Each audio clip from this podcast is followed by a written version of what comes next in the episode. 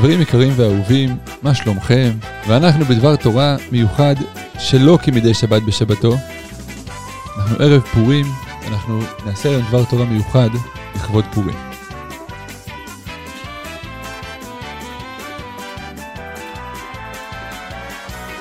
את נס סיפור המגילה כולנו מכירים. בשנת שתים עשרה למלך אחשוורוש, המן גוזר להרוג את היהודים בכל ארצות העולם. הסיבה לכעס הגדול התגרותו של חכם מרדכי, שלא מוכן להשתחוות, ובסוף, בסוף ניצלנו, נהפוך הוא. אנחנו הרגנו את השונאים, וליהודים הייתה אורה ושמחה וששון ועיקר. זה הסיפור שהיה מספר לך האדם משושן באותה שנה. גזרו עלינו גזרה, היה איזה משתה עם המלך אחשוורוש, ברגע האחרון הסתבך לו המן, ואנחנו ניצלנו. אלה חברים יקרים שהמגילה לא סתם נקראת מגילת אסתר. זה לא רק השם של המלכה, אלא מגילת אסתר נקראת כך משום שהיא מגלה לנו איזשהו משהו נסתר. והמגילה לא סתם מתחילה את הסיפור הרבה הרבה שנים לפני. המגילה, המגילה מתחילה את הסיפור בשנת שלוש למלך אחשוורוש, הוא עושה משתה גדול. ואז באיזשהו אירוע פנימי בארמון הוא קורא לבשתי לבוא, היא לא מוכנה והיא מוצאת להורג. המלך הולך ומחפש לו נערות בתולות, מלכה במקום, במקום בשתי, ואסתר נלקחת לבית המלך. עוד אירוע קטן מתרחש תוך כדי במהלך השנים, שני שריסי המלך מנסים להתנקש במלך אחשוורוש, ומרדכי שיושב בשער המלך בגלל אסתר, מכיר את השפה, והולך ואומר לאסתר על ההתנקשות, היא מצילת המלך, וייכתב הדבר בספר דברי הימים אשר למלך. המגילה באה לגלות לנו את הסיפור האמיתי. והסיפור האמיתי זה שהגזרה שגז... שנגזרה על עם ישראל להשמיד, להרוג ולאבד, האמת היא שלא המן גזר אותה. זה היה רק הביצוע. הגזרה האמיתית נגזרה הרבה שנים לפני, עוד בזמן המשתה של אחשוורוש, על ידי מלך מלכי המלכים, בורא עולם אז, שכעס על היהודים שהלכו למשתה, גזר וכתב בטבעת המלך להשמיד, להרוג ולאבד את כל היהודים, מנער ועד זקן, טף ונשים, ביום אחד. הביצוע אמנם מתבצע הרבה שנים אחרי, כשהמן האגגי הולך וכותב את אותם דברים על איגרות ושולח לכל העמים, אבל הגזרה נגזרה הרבה הרבה לפני. ואם משהו יוכל להציל את עם ישראל מהגזרה הנוראה, זה רק מסירות הנפש של מרדכי, שלא מוכן להשתחוות להמן, והולך אדרבה לכל מקום שהמן נמצא, מתגרה בו ועומד מולו ולא משתחווה. רק אותה התמסרות, אותו, אותה התנהגות של מרדכי, יכולה לעורר רחמי שמיים ולבטל את הגזרה הנוראה שנגזרה. היהודים באותו דור, יהודי שושן, חוו סיפור אחר לגמרי. הם חוו את הסיפור כמו שסיפרנו בהתחלה.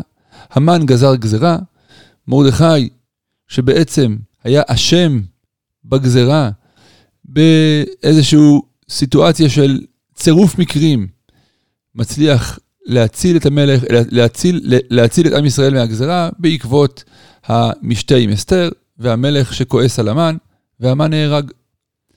אבל זה לא הסיפור האמיתי, כי הסיפור האמיתי זה שמרדכי במעשיו הצליח לבטל את הגזרה הגדולה, שהייתה הרבה הרבה שנים לפני. את הסיפור הזה הבינו עם ישראל רק למפרע, כשהמגילה נכתבה והם ראו את המגילה, מאיפה היא מתחילה ואיפה היא מסתיימת, הם הבינו את הסיפור האמיתי הגדול שקרה שם. וזה המסר הגדול של מגילת אסתר. מגילת אסתר היא בעצם סיפור חיינו.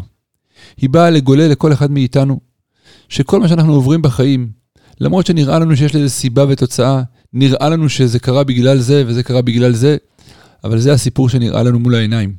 יש את הסיפור האמיתי, שקורה מתחת לפני השטח.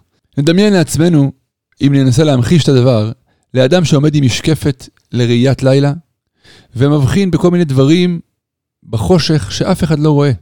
כל האנשים סביבו, סביבו מסתכלים עליו, אומרים לו, מה אתה, מה אתה, מה אתה מדמיין? אין פה שום דבר. הכל פה שחור, לא רואים כלום. והוא בלהט טוען שהוא רואה משהו. האמת היא שהוא באמת רואה, כי יש לו אמצעי לראיית לילה שלהם אין. למרדכי היהודי היה את האמצעי לראיית לילה. לילה זה הגלות. ואנחנו כיהודים צריכים לסגל לעצמנו את האמצעי לראיית לילה. לדעת לראות נכון בגלות. לראות ולהבין שגם כשנראה לנו שיש סיבה לכל דבר מול העיניים, ונראה היה שמרדכי אפילו אשם בכל הגזרה, אבל מי שיש לו את האמצעים לראות נכון, רואה את יד השם בתמונה, רואה שבורא עולם מוביל את המהלך, וכשנגזר גזרה זה נגזר בשמיים, וכשמתבטלת הגזרה זה עם מעשינו הטובים פה בעולם, שאנחנו יכולים לבטל את הגזרות. יהי רצון שנזכה לסגל לעצמנו את המבט האמוני הזה, שאולי הוא הדרך לשמחה, כי כשיהודי חי ככה, שהוא יודע שכל דבר שקורה לו, זה בגזרת השם, שום דבר לא נגרם בגלל מלך כזה או אחר, בגלל שלטון כזה או אחר, או בגלל התנהגות של אי מישהו לידו, ממילא היהודי הזה מלא בשמחה, וזה סוד השמחה של פורים. חברים יקרים, אני רוצה עכשיו בשתי דקות לעבור איתכם על ארבע מצוות היום הנפלאות של יום פורים. הסימן שלהם הוא מם, משתה, משתה ושמחה, מקרא מגילה, מתנות לאביונים ומשלוח מנות, ונעבור עליהם ממש בכמה שניות לכל מצווה, רק כדי שנוכל להתכונן כיאות לחג הפורים. המצווה הראשונה זה מקרא מגילה, היא מתחילה כבר בלילה, לכל הארץ ביום ליל רביעי בלילה, ליל חמישי, אנחנו נקרא מגילה פעם ראשונה, והקריאת המגילה השנייה היא ביום חמישי בבוקר, לירושלמים שבינינו, קריאת המגילה היא בפעם הראשונה בחמישי בלילה, ולמחרת בשישי בבוקר קוראים אותה שוב פעם בבית הכנסת, לאחר תפילת שחרית. מקרא מגילה, המצווה היא לשמוע את כל המגילה כולה מתוך מגילה כשרה, מתוך קריאה, אה, מתוך הקלף, ולא לפספס אף מילה ממקרא מגילה, כדי לקבל את הסיפור השלם של נס ההצלה מתחילתו ועד סופו. המצווה השנייה זה מצוות משלוח מנות. משלוח מנות יש לרעהו, המצווה היא לשלוח שתי מנות לאדם אחד מינימום. המצווה היא לשלוח מנות שיהיו לכאורה לכתחילה לסעודת פורים, אבל גם במשלוח ששולחים שולחים דברים שלא יאכלו באותו יום יוצאים ידי חובה, צריך להקפיד שזה יהיה שתי מנות, ולתת אותם לאדם רצוי על ידי שליח ולא בעצמי. המצווה השלישית זה מתנות לאביונים. כאן המנהג הפשוט הוא לתת סכום של בערך עשרים וחמש או עשרים שקל לאביון. המצווה היא לתת שתי מתנות לשתי אביונים, לשני אביונים, זאת אומרת מתנה לכל אביון, והנכון הוא שהכסף יגיע לאביון בו ביום, ביום פורים, להעביר את זה או לגבי צדקה, או לאיזו משפחה שמכירים שצריכה לתת דווקא כסף, ושיגיע אליהם ביום הפורים בעצמו.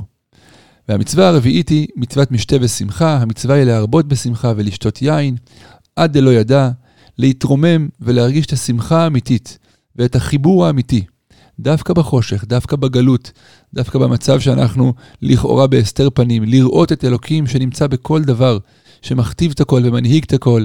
יהי רצון שנזכה להגיע לשמחה אמיתית, שיהיה פורים שמח לכולם.